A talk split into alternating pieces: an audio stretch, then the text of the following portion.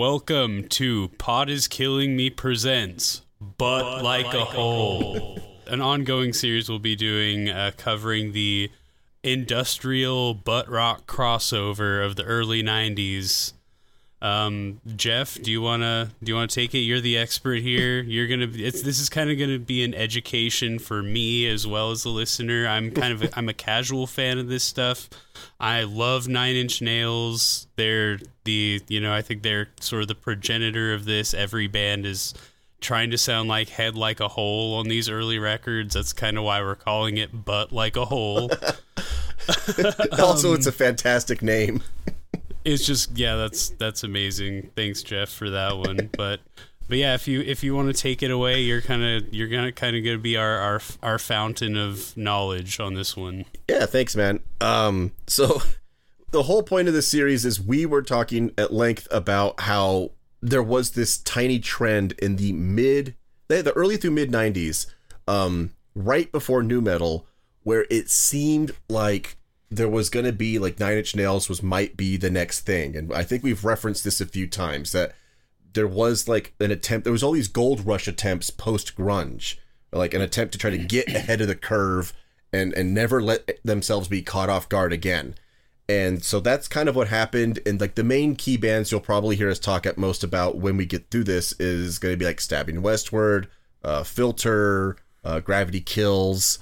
Uh, there'll be a few others we'll be covering along the way, but like I'd say those are like the three main guys because they're the three ones who probably made the most, uh, had the biggest like level of minor hits and got used in a lot of soundtracks for a lot of movies for the same scene in every movie.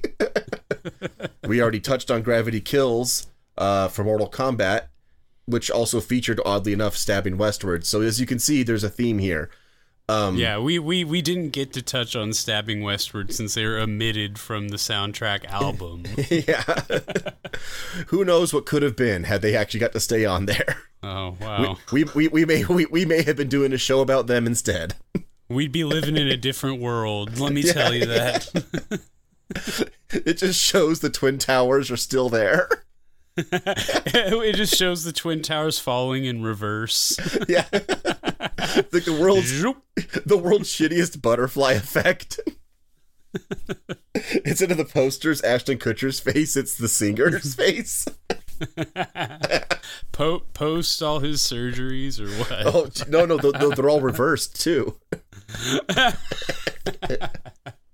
well, that works out great for him. Yeah, exactly and the viewer. Um,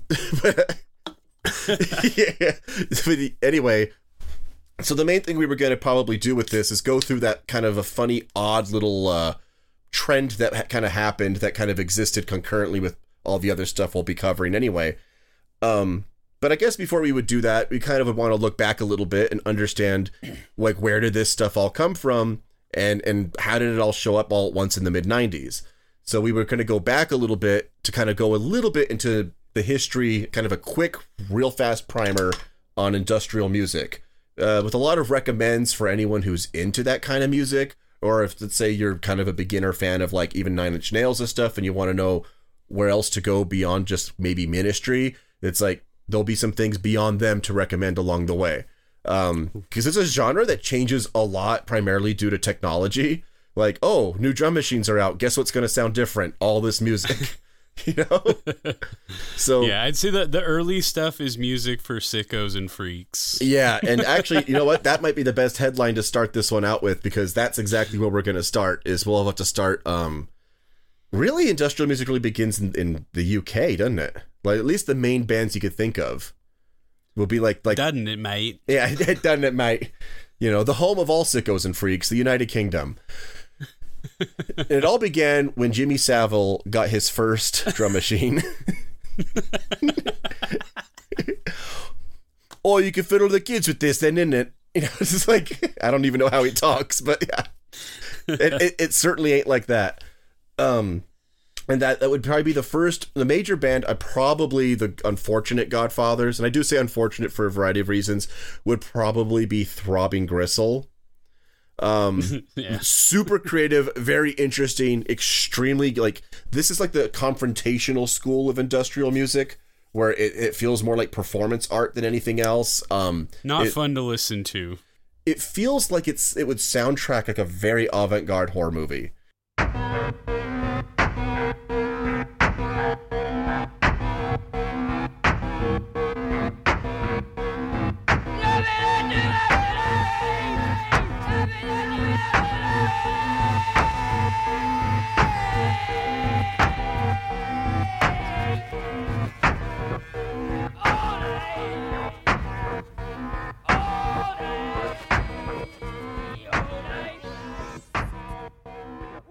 Most of their stuff sounds like that. It's a lot of like in low. It's true industrial, I guess is what you call it, because it literally sounds like like factories and decaying towns, and it sounds like ambient noise. Um, and they had a really terrifyingly strange leader, Genesis uh, P-Orridge, um, who probably is part of the more like strange occultic type uh per- personality that if anyone ever went to a bunch of noise shows sometimes you run into those types there. You'll see people who have like uh, things that you think are satanic, but then they're so satanic they kind of look Hindu, like the weird symbols. like, oh, there's the Baphomet head. I've seen that, and then you're like, wait. Was that Shiva? You know, like you start seeing like stuff, and that's when you know these people are the real deal. Get away from them. uh, lots of Nazi imagery gets used in that sort of thing, but um, yeah, that music is pretty out there. Um, the other one that like I I don't know should we reference this or not would be suicide. I mean, I would I would consider it along the same lines as something like early throbbing gristle. Like I, it's I, I kind of that too. far removed, but yeah, I didn't think of that. I didn't think of them. Yeah, you know, when I, we were talking about doing this. I guess they kind of matter in the sense that they're like maybe the first American group that's kind of like this. So it's uh, like okay you know, it's kind of like the difference between like like the Ramones or the Sex Pistols, I guess. You know. Rider, motorcycle hero.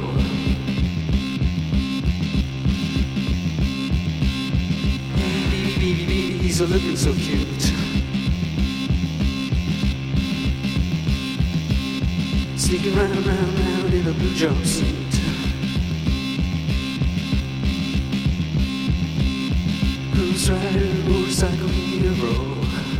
It's like there's the American breed, and their version has like more of like a a rockabilly feel. The songs kind of have more pop music feel to them, but like it's and theirs sounds weirdly even cheaper. It sounds like you can almost hear like the hiss a whole time. There's always like a shh like noise that's yeah. constantly on that album.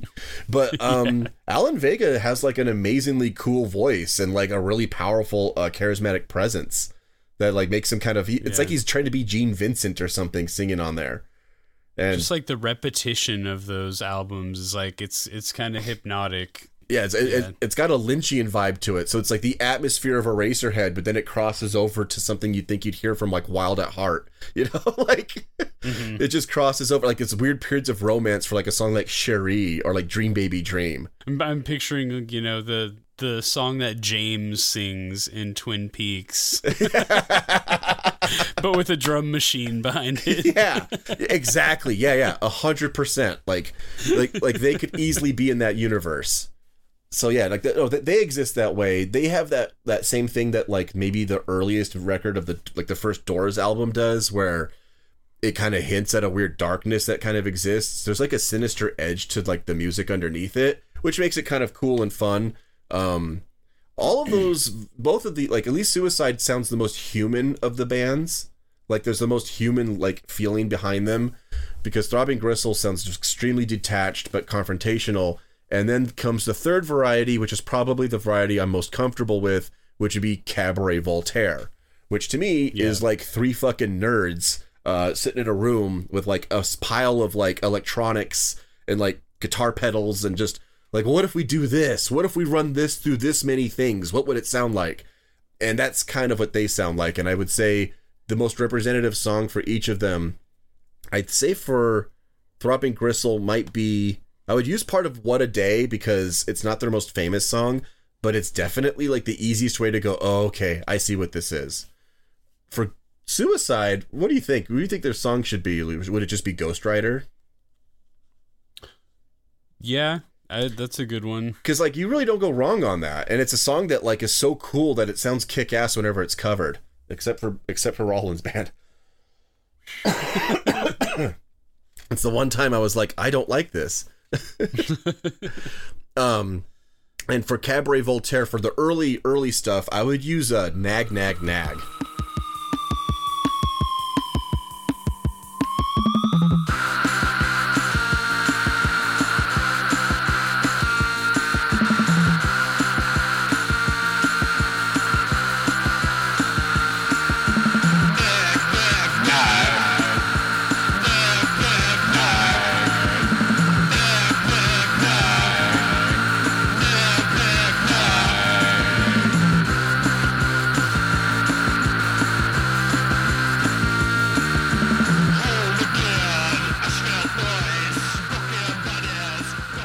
Because that song that no that song's really cool and you kind of get an idea of what this is. There's it, it almost has a punkish energy to it. Um but yeah so that's kind of what early industrial music sounds like. There's other bands on the periphery in different places. There's spk there's like super bizarre like musique concrete groups like nurse with wound. Uh, there's bands whose names i can't fucking pronounce from germany. Uh, who the hell what is that first name in that Neubauten band Oh, Ein Einstersund Niebauten or whatever. Yeah, exactly. I don't know how the fuck to say that. They're they're they're kind of cool. Yeah, they are. The, the, the, and they're like almost on a performance art level of strange, right?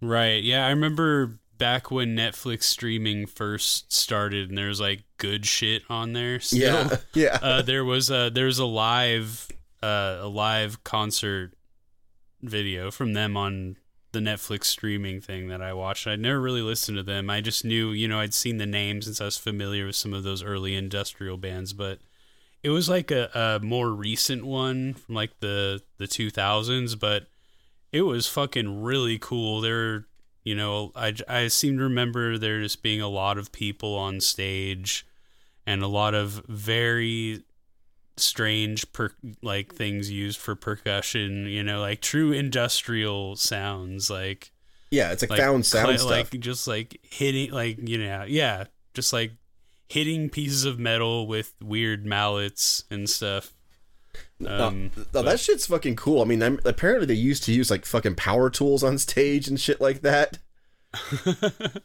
it's funny that heavy metal was called that and not fucking early industrial. Since one of them actually uses heavy metal, you know? now, heavy metal, like, if you're not dressed like a leather daddy, you're not in a metal band, apparently. All right, so I was gonna say, where was I about that? Oh yeah, so basically we're into like the early '80s at this point. Um, Throbbing Gristle completely breaks up. They split off into little odd little uh various little things. Uh, the, this is where the industrial era for me gets kind of good though. Is I like where it kind of shows up around like the like early '80s, like when you get to like '82, '83.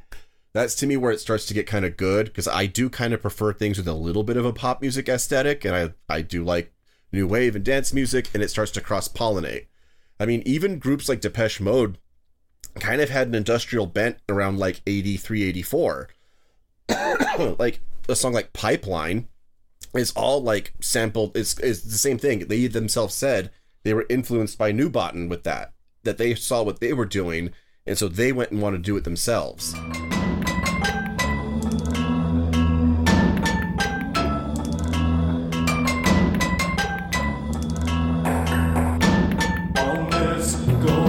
and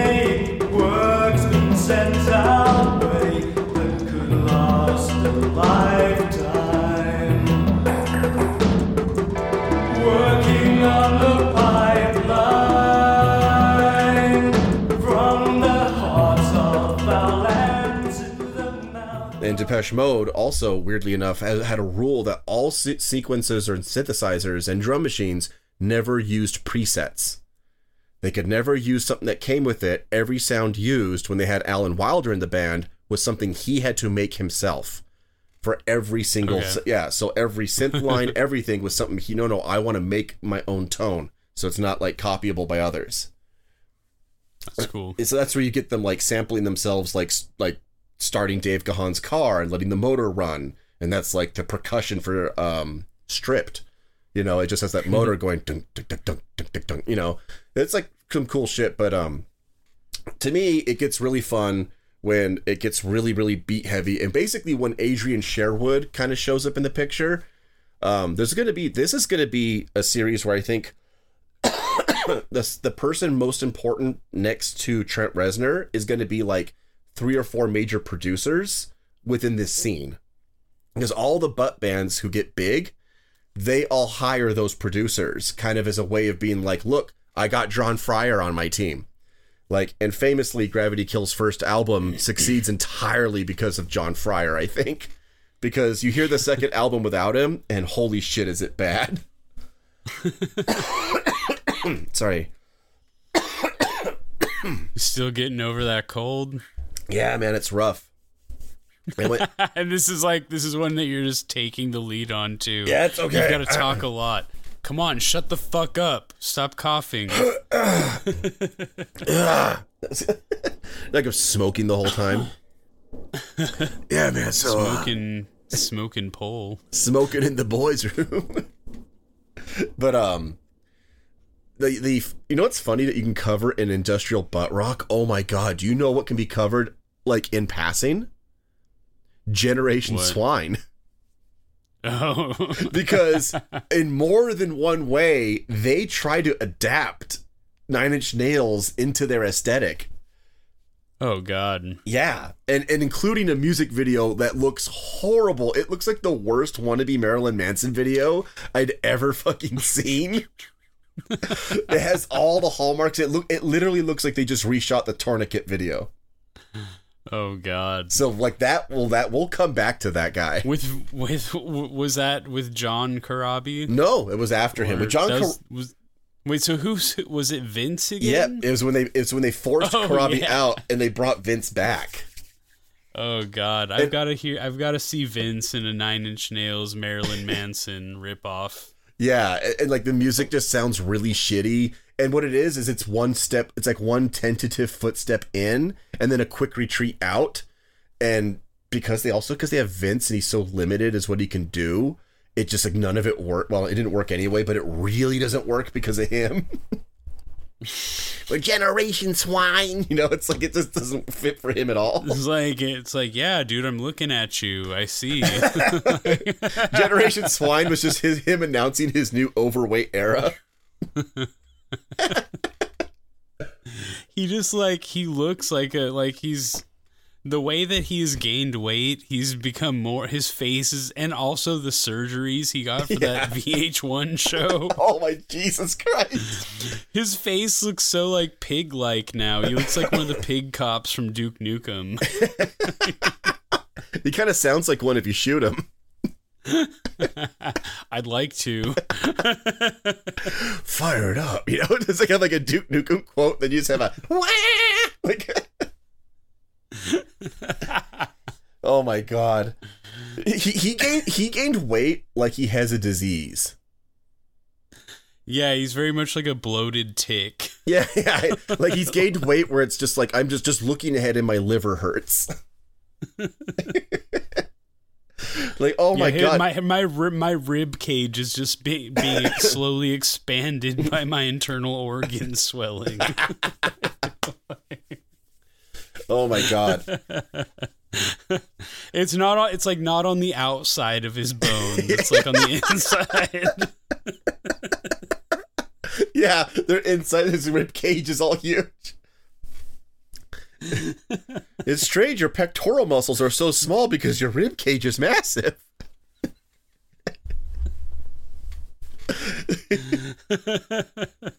they're gonna they're gonna des- they're gonna describe his skeleton when he dies the same way they describe the the, the giant like the people from the shadow over Innsmouth's heads. Where they find like the skull with the crown that's all shaped clearly for like fish people. you know, and he's kind of like the way the head was so elongated, and it, it, the, the the surface was much more rounded than normal.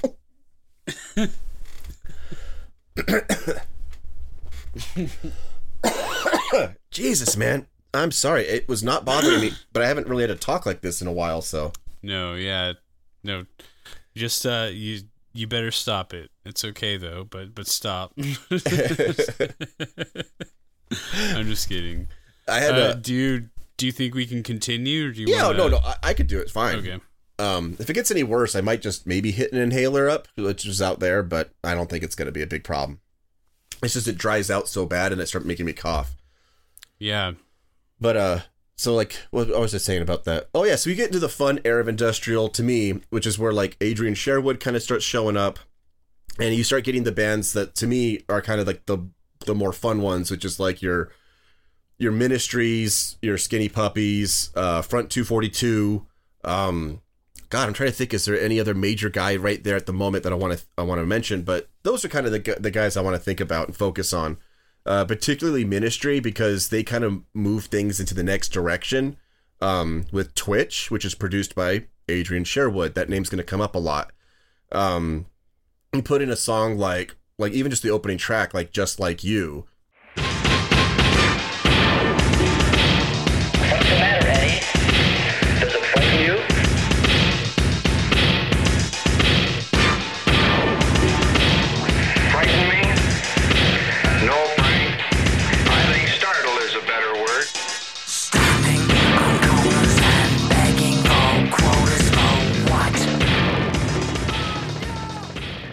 hear the sound to it. It's like kind of like it's like it's got all the hallmarks of like what you would call like like early like electronic dance music.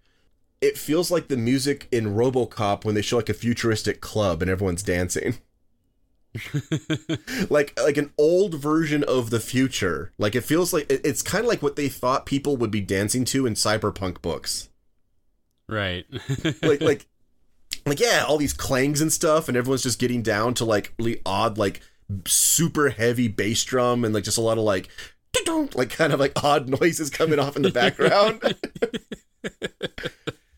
But yeah so um and adrian sherwood produces maybe my favorite of all the 80s industrial albums which is fucking code by cabaret voltaire yeah, I love that album. that album like and, and it's it's hard to even pinpoint which song is going to be my favorite on there but what's funniest to me is it feels like cabaret voltaire almost wanted to do what this the band the r&b group the system was doing it felt like they were taking a slight tentative toe toward that direction A lot of that R and B stuff has like such hard hitting drum machines from back in that era. Oh. Like like that Jan like Control Janet Jackson has like such a like the drum machines on that are just so fucking sick. oh like dude I don't know. you you could put that on like a you could easily have put that on a ministry record at the time Yeah. from that time period or like a well skinny puppy you never could because they were just they were they're kind of their own thing that kind of exists outside of all the other trends like they're Yeah. they're they're much more collage heavy and stuff but like no you could put them on a front 242 record or or even a revolting cocks album they would make total sense on any of that but basically industrial moves out of the UK and by the mid 80s is just kind of exists alongside like Chicago house music and like techno out of Detroit. All of that stuff that whole stew there's just like American like Midwest thing happening. Um, but for some reason it's super dance heavy. Uh, and there's all these fun things we're to definitely put in there. Like I'll give the whole list um, of what we can add in there. And then we get the final weird crossover, which is probably going to be what happens where, like, the very first tentative step towards where this is going to be going, which is, of course, we have to now start the frenzied hi hat of Stigmata.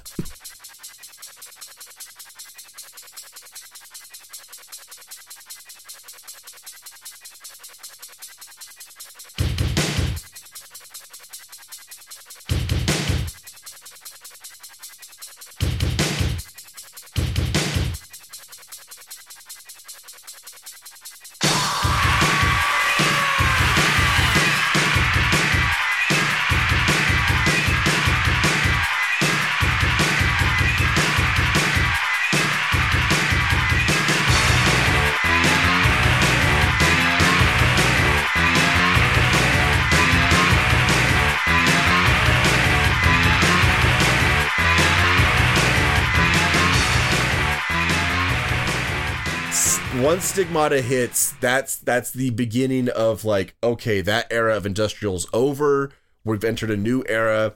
Um, most people think of Land of Rape and Honey as like, rightfully so, as like the big breakthrough for that sort of thing. Um, So like more guitar heavy stuff Yeah. is coming. but they weren't the only ones because we also had Godflesh. Yeah. but they were doing it in a slightly different way because it's not super sample heavy or anything, but it is- Mm-hmm. got like the drum machine thing. And I guess if you want to say drum machines and heavy guitars, or just really metallic guitars, I would use also kind of you could throw a Big Black into there as well, of kind of Yeah. like just just just showing that that is a thing that's happening. Um, I never think of Big Black as like no industrial. me but, neither, because to me um, they're a hardcore punk band with a drum machine.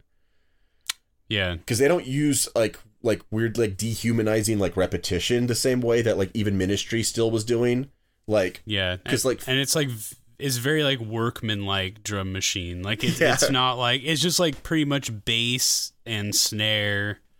And there might be some, you know, there might be like some hi hat in there or something, but it's pretty much just like do do da do do do da do do do da do. Like there's no like interesting like little like percussive flourishes like you Oh, get no, with yeah. like Cabaret Voltaire. Yeah yeah you're not gonna get anything you're not getting you're not getting a here to go from big black Right. although that would be the funniest thing to hear is steve albini yelling line up get serious you know although like i said the way he covered james brown's the big payback it's like maybe he could try to make it different but Sorry, just to go back, we're Cabaret Voltaire from the UK. Yeah, they, yeah, they were too. Okay. They were from they were from Sheffield. There is a Okay. fantastic documentary though. Uh, I highly recommend. It's free. It's on YouTube. It's called Synth Rule Britannia, and it literally opens uh, just kind of the openings of like like the earliest electronic music. It has to cover Kraftwerk and everything, and then that's the primer to understanding the 70s and 80s bands.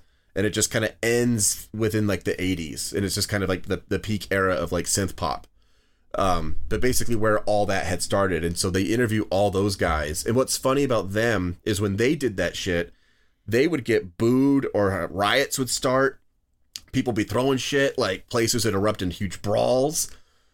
Cabaret Voltaire. All of them. Throbbing Gristle too. Oh, Throbbing Gristle oh, was different Okay, yeah, yeah. because That Throbbing makes sense. Throbbing Gristle. yeah, Throbbing Gristle would literally try to like make people like they would try to do like brown notes on people and shit. Which like now I think to myself that's less like haha fuck you audience and I think that's probably some sick weird like fetish that Genesis probably had. yeah, no, no, it was part of it was part of some sort of uh, like Crowleyan ritual they were performing. Oh my god, I forgot to mention to one make of the everyone sh- everyone shit, and they would summon Choronzon the, the destroyer. the fuck? I'm sorry, but that ideology makes it sound like fucking Pokemon. and then we're gonna get Charizard, you know? It's like I'm the fuck. Charizard.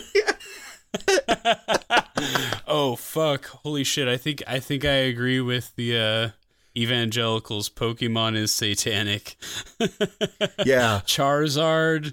You Put look at all the- Choronzon. That's a little too close for comfort for me.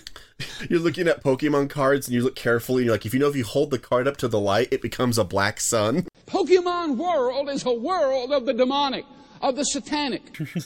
Speaking of which, I almost forgot one of probably the finest of all the bands from Oh, that yeah, period yeah. is fucking Yep. Coil. Yep. Great pop culture history moment of industrial music, of course. Uh, it turns out this was a huge rumor, but you can hear it for yourself if you want to hear how industrial music of the coil like variety was perceived by the general public. Watch the opening, and it exists just as the opening, so you don't have to watch the actual fight. This file exists by itself. It is Mike Tyson fighting for the championship belt to unify the three titles. Michael Spinks he decided to make his entrance into the ring to music that people thought a lot of people mistakenly believed it was Coil. They thought it was the song How to Destroy Angels, but it's not. But it sounds so apparently he they had someone make this for him. and Oh, it yeah, sounds right. fucking amazing. And he comes out to the ring, but he takes forever to come out there. And you literally hear the announcers freaking out over this. They're like, "Oh, there's some kind of uh, loud droning sound." Uh, like, that's- What I'm hearing is Like me- chains, chains clanging in the in the distance. Yeah, yeah, probably what Mike's gonna do to him. You know, like you gotta hear, like it It was was an amazing clip. It was such good theater, and it was just the idea of like, yeah, you knew like loud riffs or I'm gonna knock you out kind of shit is one thing. That's something you're familiar with. This other thing just sounded unfathomable to like someone else in the ring, and the other guy looks like he was like ready to throw in the towel before it began. the fight, yeah, it was like it's it's like the what what is playing in the Hellraiser dimension. It's yes. like the Cenobite soundtrack. It's a completely what it was. I know what I wouldn't be surprised if it was like some unused coil for Hellraiser. Coil is like one of the like the ones that really can unnerve me with some of their their stuff. Like some of some sometimes they will like I'm not like a, you know, super familiar with their whole catalog, but you know, there's a couple records that I listened to, you know, back in my early 20s when I was delving into this stuff.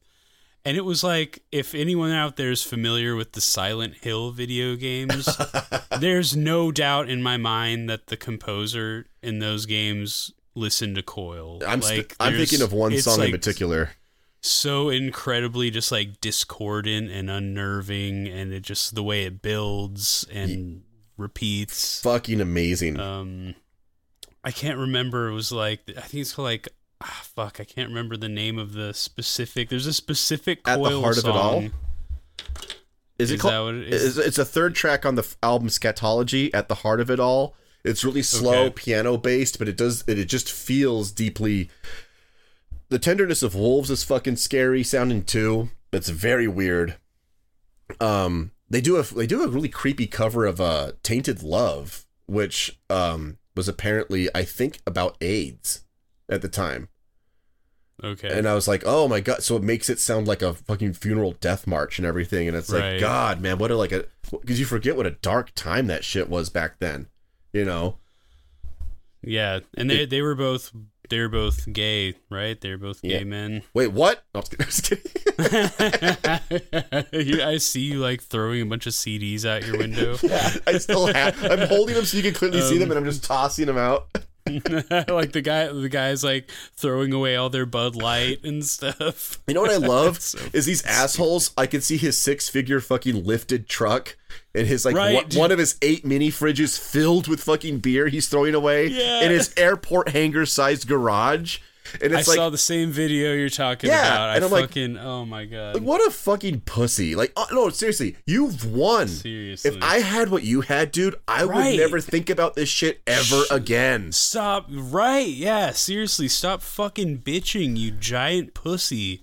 You uh, have a fucking aircraft carrier for your fucking, or an aircraft hangar for your fucking lifted truck. I love the idea that like someone douchebag. that someone was like, "Yeah, I'm cool with gay people," and then he's going to be like, "You know what? I have to let that ruin my day." You know? Right.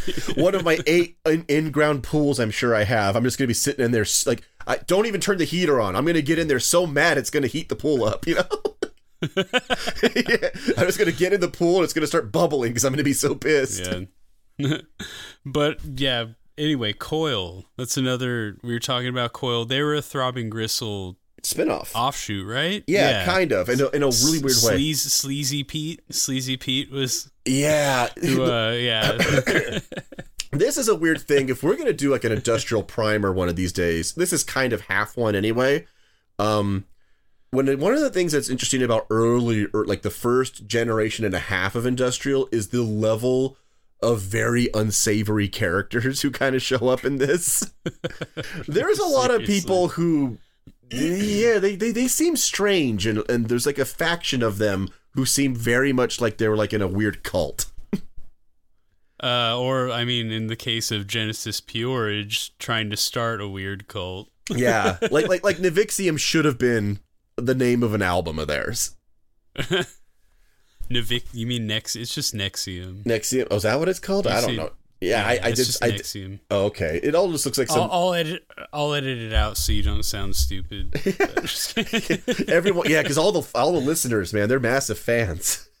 right? Yeah. the- they're big. They're big Raniere heads. Um, but yeah, a lot of that early industrial stuff, you get a lot of like just very like esoteric occult stuff in there, like the see the black sun rise. You could- Solar Lodge or whatever. I have said over and over again to myself that that song, especially the way it begins, you could make an a a fake A24 horror movie trailer with that song.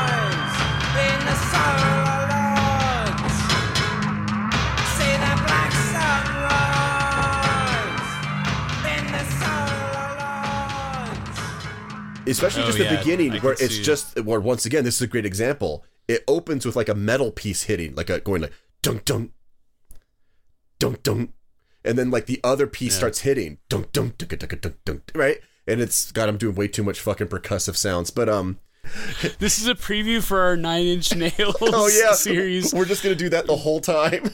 which I mean, that's a little a little heads up to vault to our listeners. If anyone's a Nine Inch Nails fan, that's who we'll be ta- tackling when we reach the end of the Type O Negative albums. We'll be doing Unless they make a new record, you know. Well, they won't. Why not? oh shit, we haven't figured that out yet. We, have, we haven't we, ha- we haven't gotten to the end of the Type O Negative Someone, story. someone so tells me far, he died. so- They tell me he died, and I get all mad, like spoiler alert. but um, so yeah, horror elements do creep in a lot with uh, you know, um, with industrial music in a way that like kind of makes it a bit of a cousin to like goth in a way. Although goth feels more theatrical, like in a in a at least early um industrial feels much more horrifying in a much stranger kind of way. Um, it's more on, you know what? It feels more effective as horror movie music. Goth is music f- about horror movies. Right. Oh, you know, you know, another band I was gonna say is uh, obviously this is this would be more like no wave, but early Swans almost has an industrial feel. Everything up to like 87 is a 100%, especially those two, uh, Greed and Holy Money and the single A Screw. Yeah. If you wanted to understand just in general, like that would probably be almost the best primer you could just give someone. Like, give me one song to explain what this sounds like from this era. Just use that.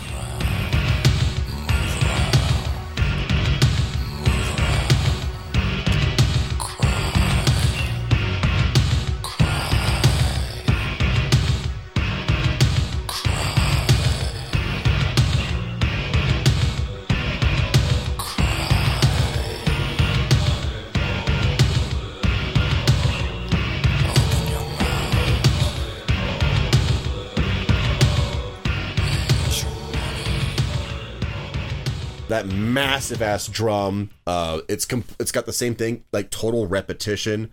The guitars don't sound like nice guitars with riffs into them. It just sounds like a sheet of fucking angry metal, like being shredded at you.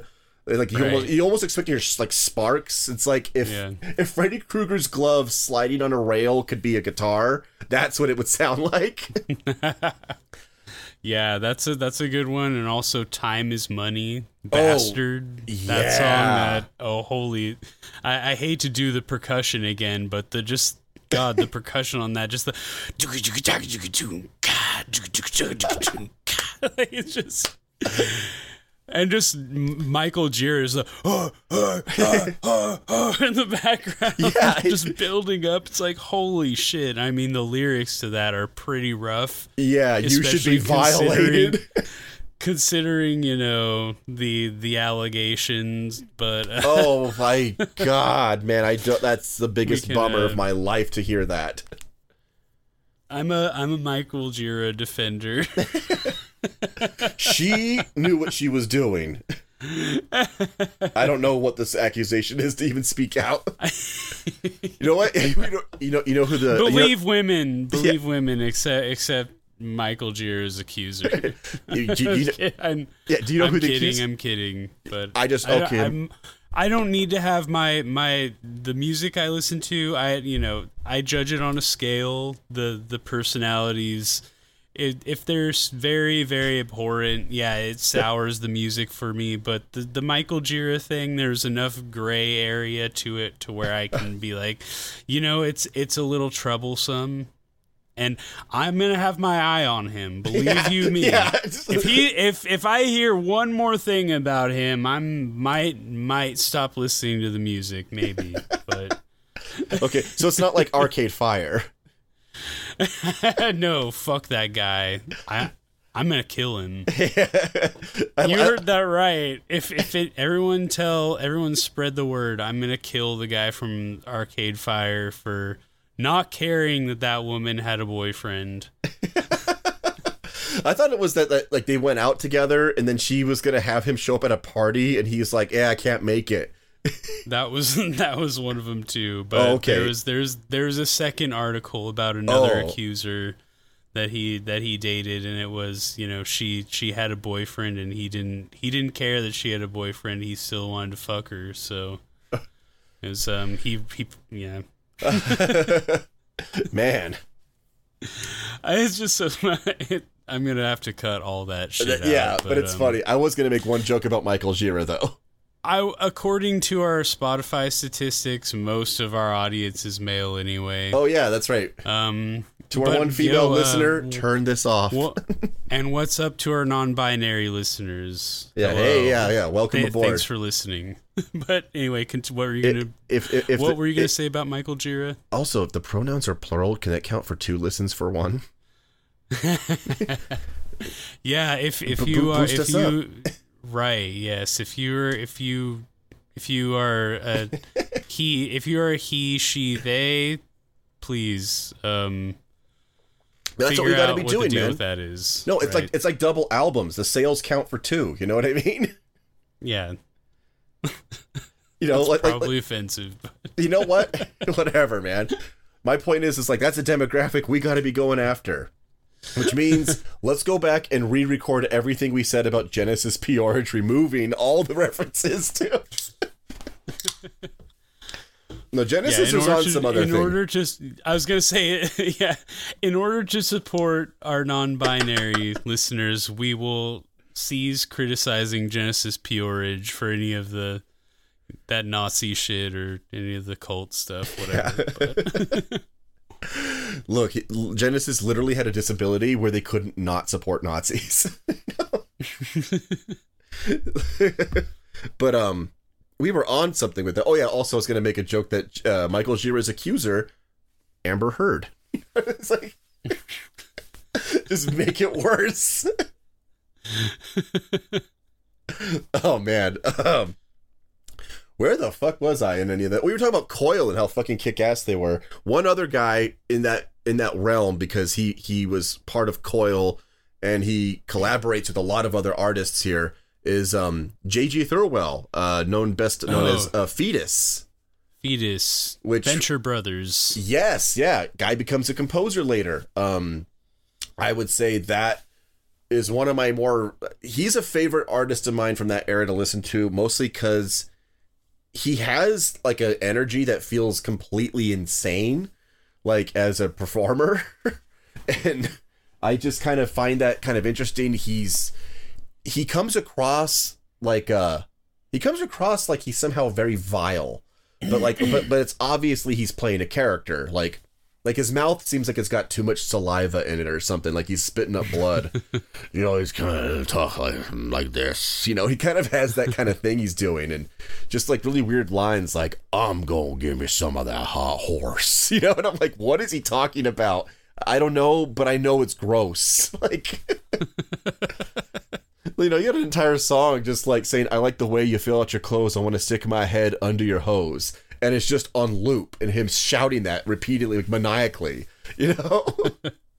and he did some cool nine inch stuff with with nine inch nails Yes. like remixing them yeah, yeah. And he, even in the 90s and stuff, he still had stuff that was pretty cool. Um, he had probably one of the more uh, interesting uh, songs, I think at least, um, from a narrative standpoint, which was okay. So like the song itself is called this and for a reason, but it says he had a song called uh, English Fat, which was based off of voicemails and and, and ma-. Sorry, that word just makes me laugh. which was English, I mean. It was based off of his version of an Eddie Murphy routine.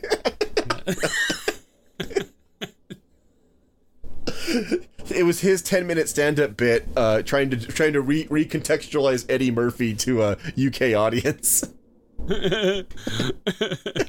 It was yeah, it was it was the the Mr. T, the Mr. T bit. Yeah.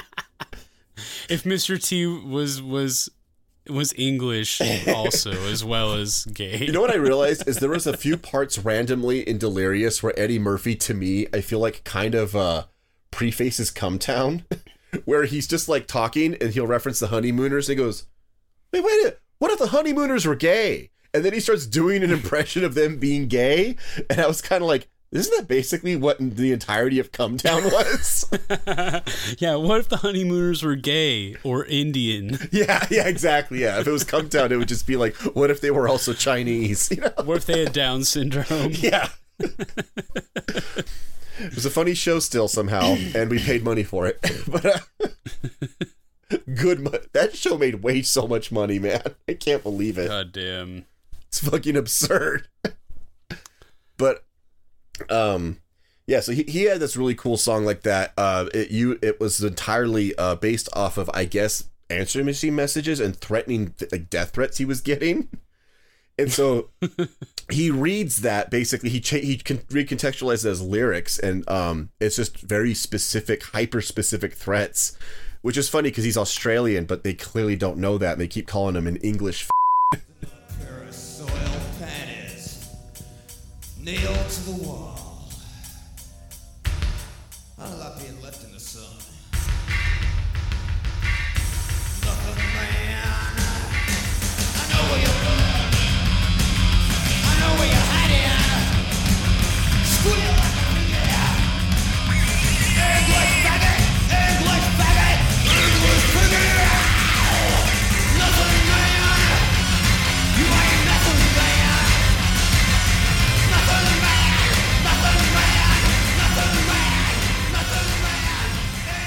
Was gonna say he. I didn't. I don't think I knew that, but I was gonna ask if he was Australian Yeah. because there is kind of like some of that stuff has like a birthday party vibe almost. yes and yeah he, he Like, collaborates the- with him Like the, like it's like it has more of like a chaotic, unhinged kind of feel as opposed to throbbing gristle. Yeah, it, what, what what like the birthday party's junkyard is to like the cramps because you're kind of like, oh, they're in the same vein. They're like spooky rockabilly ish stuff. Like, no, they're much further than that. But you're right. Yeah. They they tread on that territory, you know. But like where it's like old like bluesy riffs and stuff from the '50s, but they just take it to this extreme. And it's like Yeah. that's kind of what Foetus does in the same area. He takes this and stretches it to, uh, and the fact that he became a composer kind of shows with a lot of his stuff. But his early work sometimes feels like it should be adjacent to like almost the Looney Tunes. Like it's really fucking out there. Um, It's kind of it's pretty incredible to go from that stuff. I mean, I feel like to from from that stuff to the Venture Brothers, but I feel they're like composing all the music for that. But I feel like there is a through line. I'm not super familiar with a lot of Foetus. You know, I know what I've heard you played for me back in the day, or what our mutual friend Richard played, because he was also a fan. Um, I re- just remember like stuff like saxophones and stuff like that in Foetus, right? yeah, he kind of took like almost a no wave approach. There was a lot of like, so like, oh, you know what would really like get on your nerves? A really discordant horn, you know. so it's a lot of like blasts of annoying horns or something, and his voice is much higher in register usually. he only starts singing low when he's like playing a character. Uh, I will say he was funny as hell in interviews because he would always just say gross shit to whoever it was. Um, speaking of like being like gross and sexually harassing, remember he told like a female interviewer that like they asked him a question and all he said was "A woman's place is on my face." and that's all he said. They just kind of stares off like nothing after that, like, like, like as if he's not really there. I was like, okay, I see, I see what you're like. And then him, Nick Cave, Marc Almond of Soft Cell, and like Lydia Lunch all used to collaborate as a single group and stuff. So, like, Oh, okay. yeah, so like that that that school of it all exists, but it's funny because half of these people are going to show up in the '90s uh, during the the post Nirvana frenzy, but in the meantime, the most closest thing you're going to get to like uh, industrial going mainstream itself would be in the form of it's going to be Ministries, the first guy who probably goes gold, I think, doing industrial music, and that's I don't think Land of Rape and Honey does it. I think it's the one after, which is Mind is a Terrible Thing to Taste, which I went um, gold. I think it may have, or it may have gotten close. I know it's. I know it's. They, they sold well, it, and I think it's Psalm 69 is the one that sells. Um, I think that one goes platinum. If because if it did, I had no idea. Like I've I mean I knew that Psalm 69 had uh you know what's like Jesus build my hot rod or whatever and there's like a, they kind of got some pop on MTV with that but what was the single from Mind is a terrible thing to taste? you know what's funny? It's not the one I thought it would be. I thought the single would have been Thieves, because that song fucking Yeah. rules. Um, Yeah. God, its its peak position was 163 on the Billboard charts. Hey, it charted. Yeah, it still did. It charted. Hell yeah. but my god uh it's see it was certified gold uh by 1995 It- yeah so it sold over 500000 Wow. units so yeah it, it took a while to get there but it did um the single was burning inside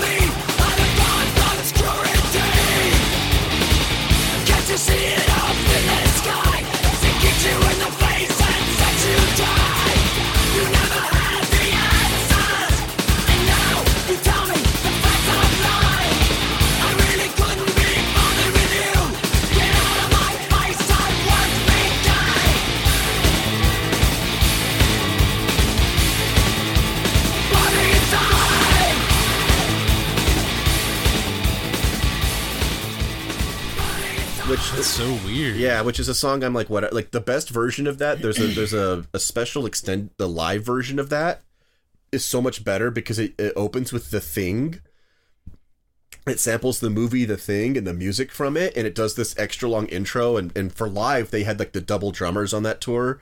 And then the other single was um one of my favorite songs from them ever is uh, "So What." But a um kick-ass song. yeah, that song fucking rules. But yeah, at that point on their mainstream songs, you can kind of hear like they, they kind of move more towards sounding like a hard rock band. And Yep. around this time, Jourgensen even takes over one Skinny Puppy record, which apparently divided that band completely.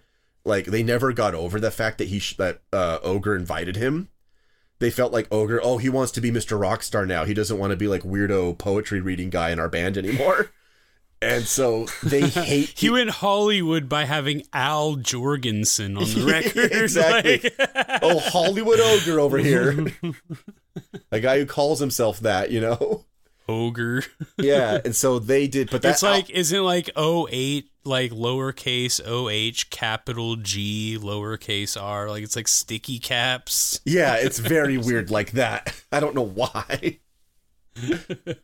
But yeah, sorry. No, but he they, they he did the album Rabies, um, and I think there's like one or two of the singles from that are actually pretty decent, but they're way clearly more straightforward sounding. And it's like, okay, this thing is for some reason bubbling forward, and They're Canadian, right? Skinny puppy. Yeah, they're from. I think they're from Vancouver, and it, and something about Okay. everything about them feels like they're from Vancouver. Like, it, like, like if someone told me they were from like Quebec, I'd be like, nah, no, they're not. Like that. eh, Yeah, no, they they they, they like uh you know they like to eat animals too much in Quebec. Yeah, yeah, because like, Quebec, with that's like for, like- French influence. Yeah, that, that that's for that's for like people who are somehow even more racist and being French. You know, like the most racist French people are from Quebec. Like Vancouver, like skinny puppies like vegan. yes, yes, and like they'll they'll make references to shit that like makes me deeply sad about animals and stuff and about the environment.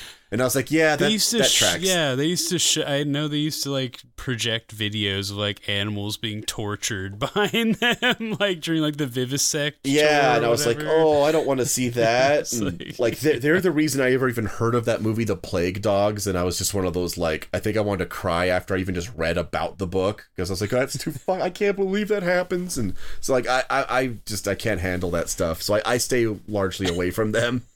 Their production and stuff is fucking insane though, and it's like really interesting. Like Too Dark yeah, they have Parks, some really cool shit. like Yeah. Too Dark Park's production is just out there. Like in terms of cut and paste, back when you still had to like take out the film and like do the white chalk on it and cut and and edit all the stuff yourself. Like that album is amazing. But the main album that matters the most in this comes out in 1989, but no one really knows about it yet. It takes about a year for this to happen.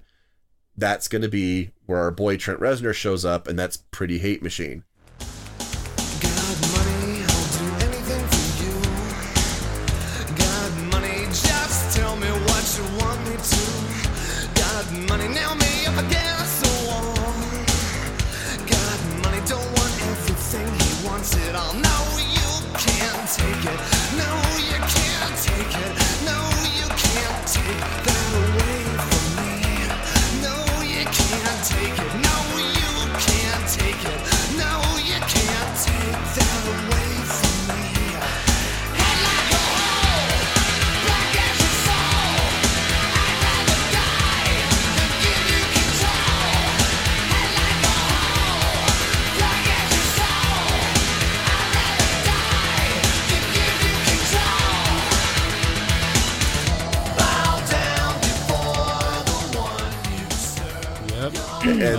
All starts. Yep, and that's the guy who it takes about maybe a year and a half or two years, but through relentless touring, and Trent Reznor was smart in that he didn't just want to tour with industrial bands.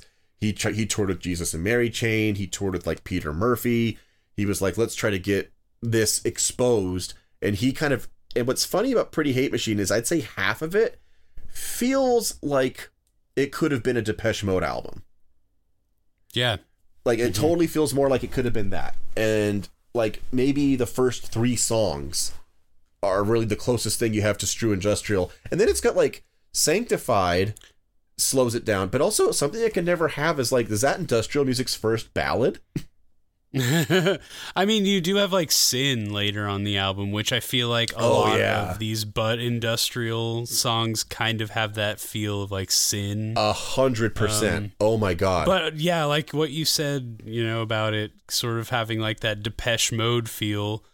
You can just go listen to the the demo, the Nine Inch Nails demo, "Purest Feeling," to Oh hear my a God. little more of that sound. Oh, because and we it's got will some, be- Uh, We're going to be going over that in detail, my friend. we're yeah. Again, if you like Nine Inch Nails, do not do not unfollow this podcast because we fucking love Nine Inch Nails. We're gonna do a whole series on them. It's gonna be a lot longer than Type O Negative and probably harder to do, but we're gonna do it. Yeah, yeah. So it's definitely what's tuned. coming. It's what's coming around the uh, coming around the corner, I suppose. After that, we'll like switch gears and just do like Joy Division or something. We're gonna do Huey Lewis and the News. Are you? You have any how many albums they have, Huey Lewis and the News? dude? You have no idea. they- They're like they're like King Gizzard and the Lizard Wizard, like, Releasing like eight albums a year. and they all sound so different. It's insane. No, no joke, dude. I've gotten like four other King Gizzard albums, and I'm like, okay, cool. I'm trying to pick up the back catalog, and then I looked, and they were all released in 2022. it's like, fuck, I'm not even done with this year. and they're good. That's what's Yeah. crazy.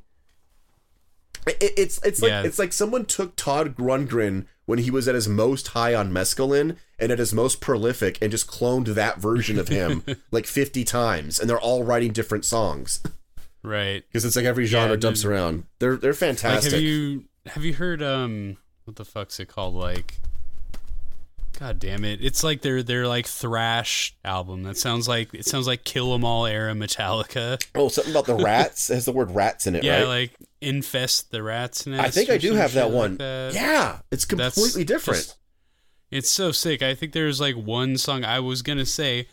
It's I I can't. It's like I can't keep up with them. I was gonna say, oh, there's a song on their new newer album It's like, nope. that sounds that sort of sounds akin to that, but it's like, oh no, that was that was last year, so they've probably had like seven since then.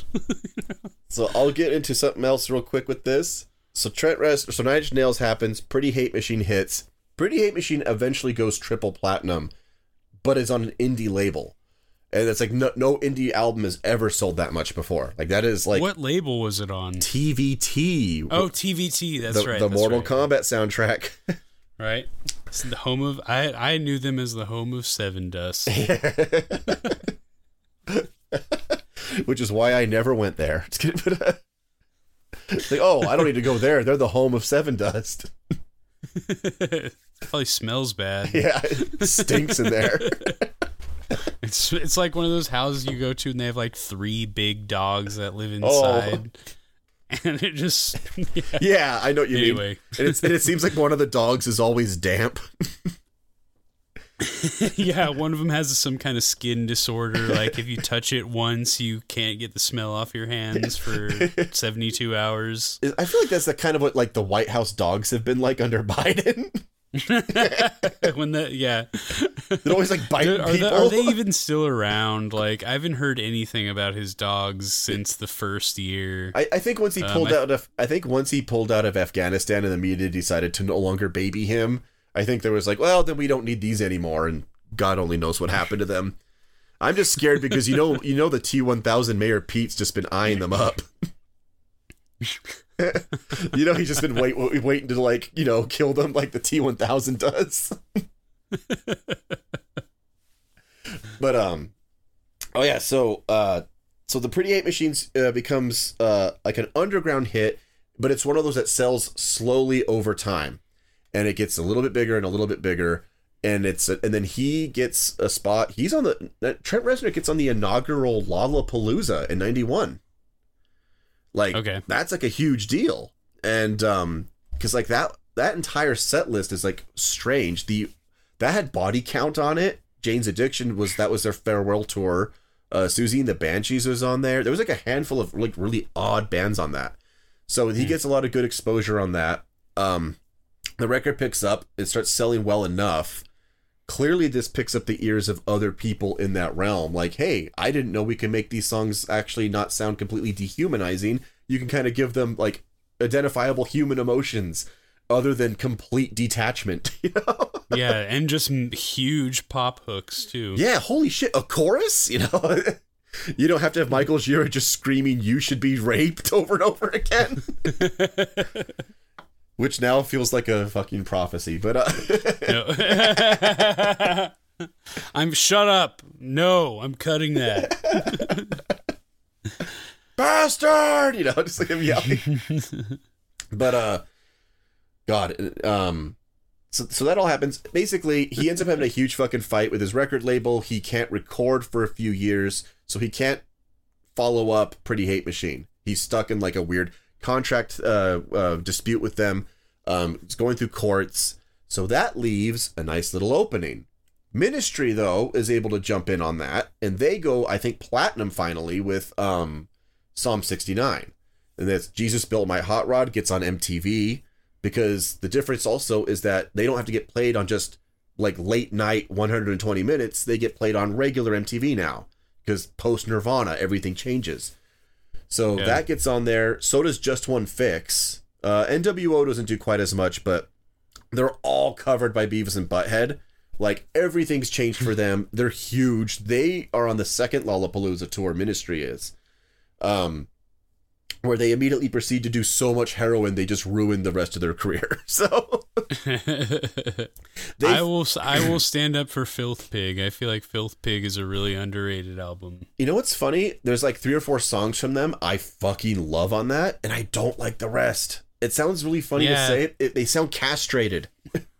It, it's like I feel like the songs I like on there feel like it. It sounds like Ministry, like interpreting the Melvins, like sludgiest songs. Oh, that is that's an interesting way to put that. Actually, I like there there's actually um I've got I'm not sure the track title, but there's a song where it's it's almost the same bass line as the Melvin song Night Goat, which I think I plugged into one of these I think- episodes. I can't remember. I'm not sure if it's that one or not, but I do know that you did plug them in. Yeah. Yeah, I if I did, yeah, if I did, it's that song. So, um, yeah, from the album Houdini, which I think was ninety two or ninety three or something like that. But anyway, yeah, I I feel like Filth Pig is I I feel like that one needs to be reevaluated. It's not. See, they, they, that was given like an immediate dismissal as a huge failure, and it was commercially and critically. But I think critically, it should be reassessed. Hmm. Was that the follow up? Was that the follow up to Psalm sixty? Yeah, and it- okay, and it took that four ma- That years. makes sense Because because that's like it's a it's a big change. yeah, it's very like dirgy and you know there's no like there's no like faster paced stuff like on there like I think know, I think one of their dirge songs is one of my favorite songs they ever did. Though is um the fall. Is that uh, land of rape and honey No, no, the, the fall is on Filth Pig. It's uh, but it's it's got Oh, it this okay. amazing loud drum sound, and it has this weird pattern where it does like a dun dun dun dun dun, boom, bum, and then it does like a, and it kind of just does this thing where like the drums go high and then low, and it's, you're kind of like, okay, this is like a weird beat that's taking forever to complete a cycle of, but it, when it comes around, it sounds cool, and then the, when the guitar comes in, it's so it literally makes you feel depressed. Like the guitars feel like they pull you down. Like, and all the lyrics are like, everything is useless. You know, nothing works at all. nothing ever matters. And it's just like this, like, extremely depressing. Like, you could tell this is clearly him at his like low point with heroin.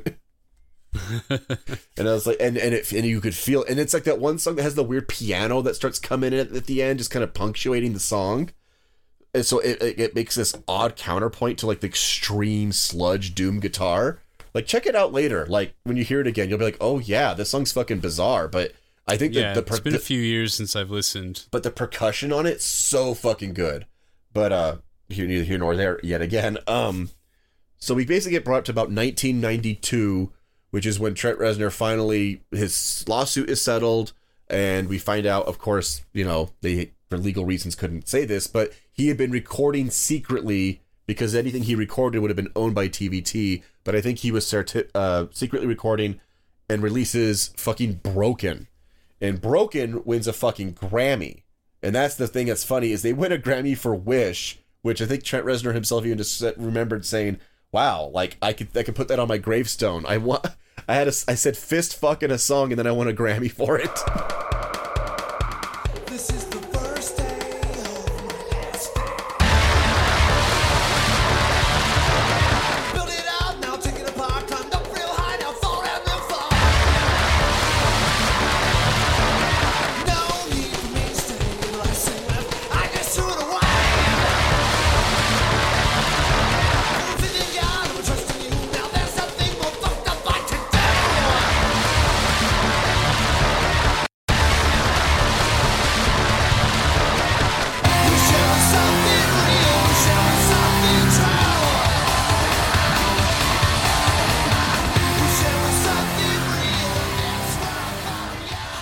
they win for like best heavy metal performance or something or what? No they lost that to yet again to jethro tull. What did they win for? I think it was it's like hard rock or metal performance or something like that. Okay. Which is Yeah. funny because yeah metal is pro or broken's the closest you could say to them being a Oh, pure yeah. guitar a heavy metal band. That album, that album is strong. fucking is super heavy. And when you see them play those songs live it's just just so so hard like heavy heavier than most metal bands i've seen live I was gonna say, I think it kind of defines their uh their reputation for a long time. I think was defined by that. I think to the point that when the Fragile was coming out in the new in the new metal era, I think people were like, "All right, guys, here it comes. You better step aside."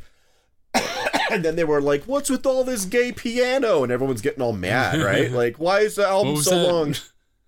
What was that first single was it the day the world whole world went away Yeah, the day the world went What away, was it? right? You're like, this was the last song I would think of choosing as a single, maybe.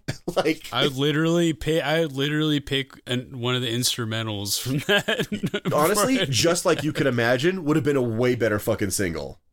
Right. any of those. My God, I remember thinking that when I heard that, and I was like, uh, like even as a kid here, like waiting, waiting for with bated breath for a new album, and immediately being like, huh, when I heard that. When I got the actual album, I loved it, but I remember being very like, which one do you, which one should we have led with to make it a success? And I just don't think that was happening. And I do believe people kind of had this very front loaded misperception of them as like a more metal band because it's like broken, I think is the big moment of consciousness for them. And then you got like maybe the March of the Pigs video and like head like a hole. But it's like the other and side of it. The perfect drug too. Yeah. Well, the That was perfect a big hit. Yeah, yeah. Well, the perfect drug. Not that it, not that it's metal, but it's more like you know propulsive, up tempo, Yeah. energetic. that's something that Nine Inch Nails, I think, or everyone kind of learned from Ministry because if you listen to go back to like Land of Rape and Honey, everyone thinks of them as like big guitar. Oh, that's when they got guitar heavy. The first three songs are like that because it's got it's uh, Stigmata, The Missing, and Deity. But the moment you get out of there, especially if you flip to the second side, because I actually had that on tape cassette I had found. Um, when you like the Land of Rape and Honey, or like uh, You Know What You Are, or uh, um, Flashback. Flashback, yes. No guitars in that, but it has the same aggression of like any heavy song of like hardcore metal. yeah.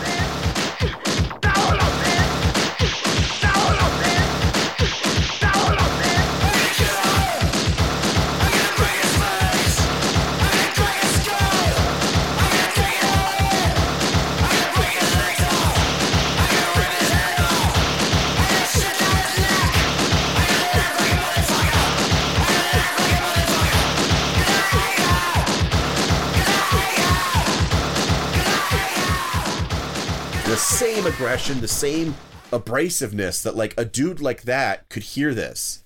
But if he saw mm-hmm. the guys looking like Depeche Mode and there's a bunch of keyboards, he'd be like, that shit's gay.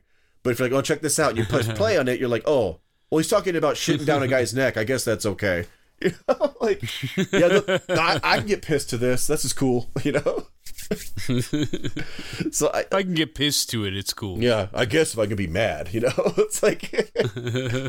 but that leads us to basically the moment we've we've, we've officially we reached the alternative nation like taking over. The old bands are all thrown out. Um, the only other part to this equation that is super equally important would be where the fuck was butt rock?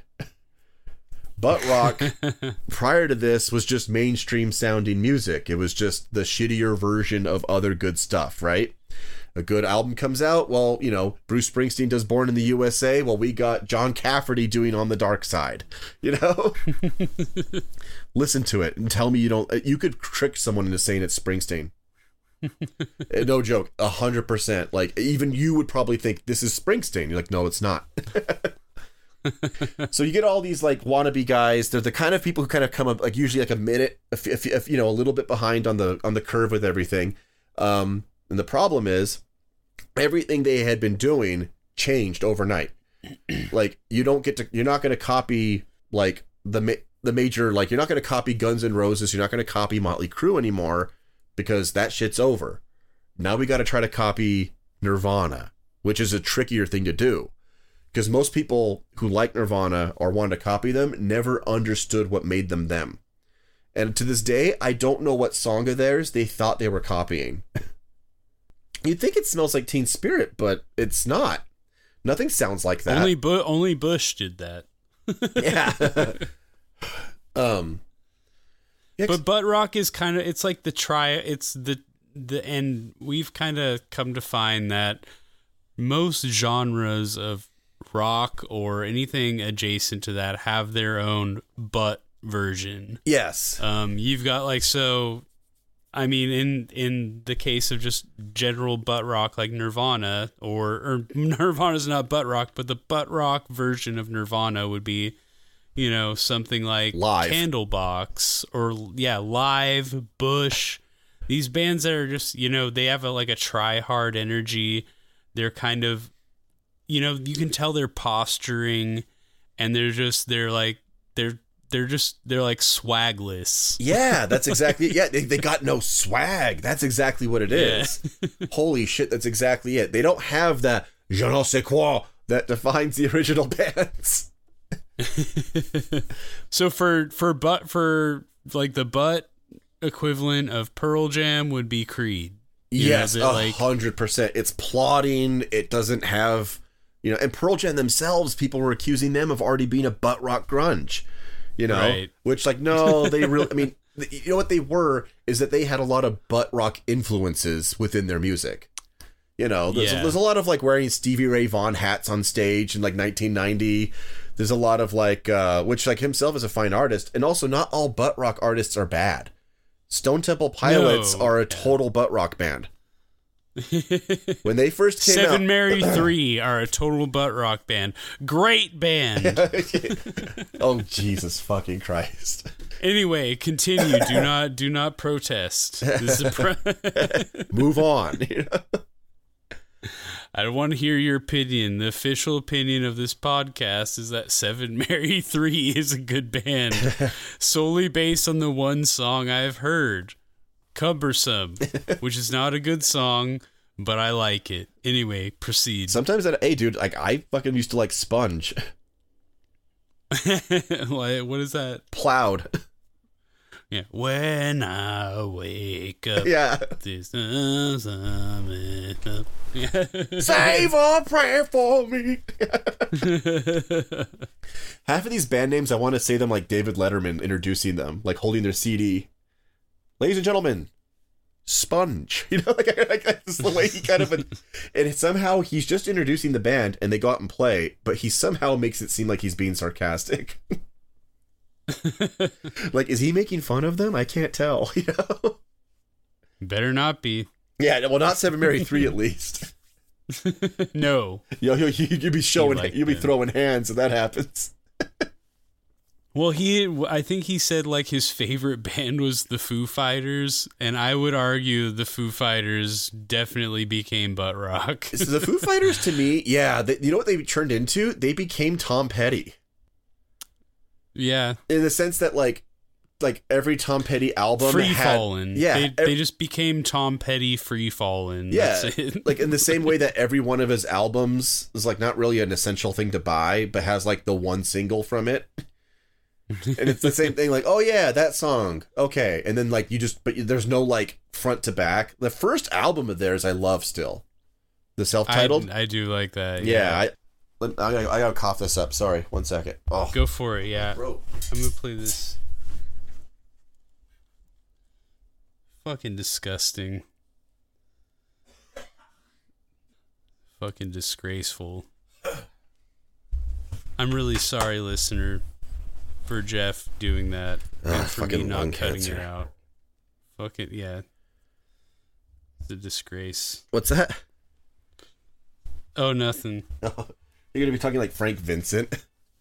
No, Anyway. but it is the butt half of the equation, and and within that comes a whole lucky group of people who themselves, you know, maybe they have very genuine interests in these kinds of things, but who knows how deep they go, right? And so that's going to bring us to this crop of bands who clearly, as far as I can see, I can't imagine any of the guys from Gravity Kills being into like Coil or Foetus or Throbbing Gristle. I could see Right. their industrial influences going maybe as far back as Ministry. Yeah. Like that to me is maybe the most, and it, I feel like it's primarily Nine Inch Nails. Yeah. Maybe KMFDM, who we also forgot to bring up, but KMFDM has been there, has made so many albums you could literally use them for almost every point in Industrial's evolution, including Yeah, where and- it like steered itself into a ditch after the 2000s. Yeah. KMFDM even had an industrial butt period. Oh my god, did they they're ever? they're the best. They're the best of the industrial butt bands, I would say. but- Yeah, they're, they're they're they're the industrial butt ACDC. Like every album, you know exactly what you're gonna hear before you hear it. like Yeah, once one after after Juke Joint Jezebel, the song that changed everything. they have one song later though that I thought was uh, pretty fucking cool. Um, on the one album right after, because they got the guy from Ministry, Chris Connelly, the Scottish guy. They got him on to do vocals on a few songs on it, and there's just one. MTV VJ Chris Yeah. Connelly. Kurt Loder and vocals.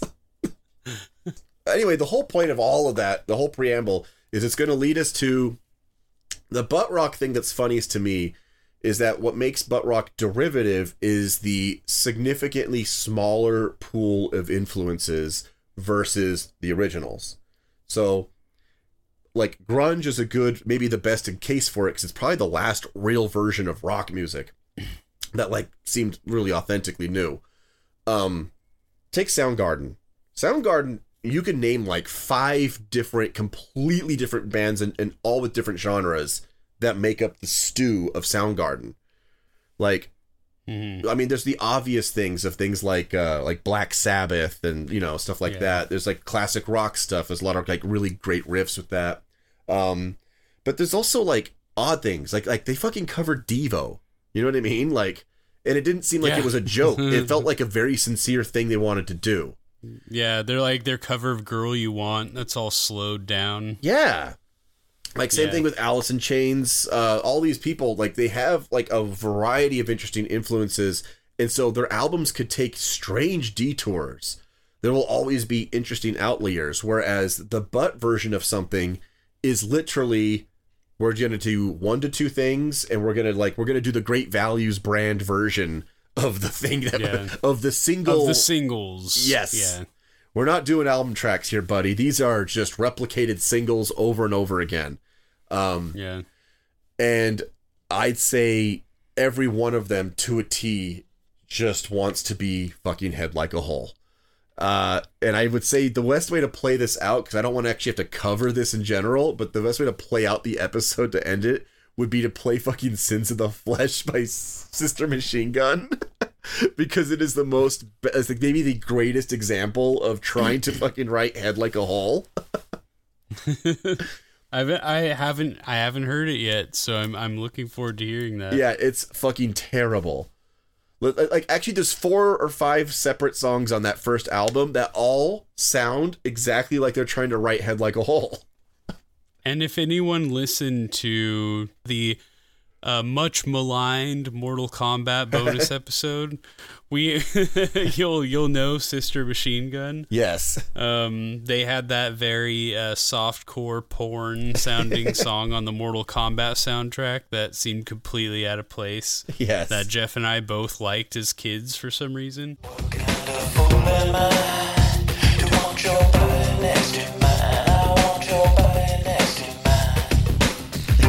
but yeah, just a little side note. We we saw the the response to the Mortal Kombat bonus episode. we know you didn't like it, but uh we're doing more. Yeah. We're doing more bonus shit. So we're, we're still plowing ahead, uh, man. Like, you're just gonna you're have to. gonna you're gonna have to you're gonna have to fucking either listen to it or don't. Listen, you're following where we lead, all right, pal? but uh, but also please listen to our Mortal Kombat episode. Yeah, it, actually, I actually think it's pretty damn good. I understand if maybe you're like, well, you know, I could listen to you talk about a whole Type O Negative album. I don't have to hear you talk about a soundtrack they're barely in. Sister Machine Gun, Sins of the Flesh. This is uh this is gonna be is this our, our little intro to Yeah, the this'll be intro. industrial So stay tuned, and I think our next one's going to be we'll be kind of covering the career of Stabbing Westward. We'll just kind of do an episode on just specifically them, and we'll just kind of cover a each. band a band we both liked. Uh, we we yes, both we liked did. Stabbing Westward. we we cannot front on that. Yeah, like I'll cringe at myself now, but holy shit, there was a point. You know what's funny though? I think in order of the album's release, I'll have more affection for each one the earlier they are. I was listening to Ungod at work today and I honestly I didn't I didn't hear a lot to like there, but when I was trying to plug in the clip of them in our last episode, I was like, all right, this chorus still kind of hits. Like it's ju- it's still just very generic, clearly reaching for that 9 inch nails head like a hole sound, but yep. it's still like I feel like it was well enough executed that I was listening to it and being like, okay, I'm I'm kind of list I'm looking forward to listening to Wither, Blister, Burn and Peel again. No, you An album won't I haven't an album I haven't heard since I was 19 and my girlfriend who was older than me uh, cheated on me and then broke up with me right after. Oh no! so, then I listened. to- yeah, I listened to a lot of Stabbing Westward right after that. that is maybe the worst thing to listen to post breakup. Like it's ideal for that, but Oh, I feel like it only makes it worse. It's just wallowing in self pity. Just if I was just such a fucking piece of shit. Oh, so don't worry, man. I was in a I was in some dark places with all those albums too. Shit, I was in dark places in fucking high school with those albums over people like nothing even happened with yet. I was a late bloomer, but So was- so was I, which means I was a shitty person for a long time. You know? yeah, uh, yeah. This is just a little preempting of Jeff being me too. Yeah, exactly. Yeah, I know. It's like it's like your Kevin Smith statement. Oh yeah, where he where he's like way too much like you know. Except I'm not being doing something along the lines of like because of weed, you know. Which I didn't shut No. the fuck up about uh, for like five years. I'll blame me getting me tooed on weed. it's more believable for me. It's like, aren't you straight edge? You know, like. I'll blame mine on. I'll just lie and say I was really into pop punk. You know, it's just like you know, it's just a thing we do here. I can't get in trouble for that. I'm a youth pastor now. It comes with the territory. Yeah. You know? Sorry, buddy, but them's the breaks. That's that's why. Why do you think we got this job? so we're gonna play out with the first, and in my opinion, one of the funniest and most obvious examples of "butt like a hole," which is "Sins of the Flesh" by Sister Machine Gun. Uh, this is, in my opinion, the best example you could possibly get. And when we return next time, whenever we do get around to this again, we will be going over the career first, I think, of Stabbing Westward. But probably be one of the best, uh, of maybe one of the higher quality industrial butt bands out there. All right. Thanks for listening. Don't forget to follow, subscribe, rate, review. Find us on the social media at Pot is Killing Me. Thanks a lot. Bye. Bye.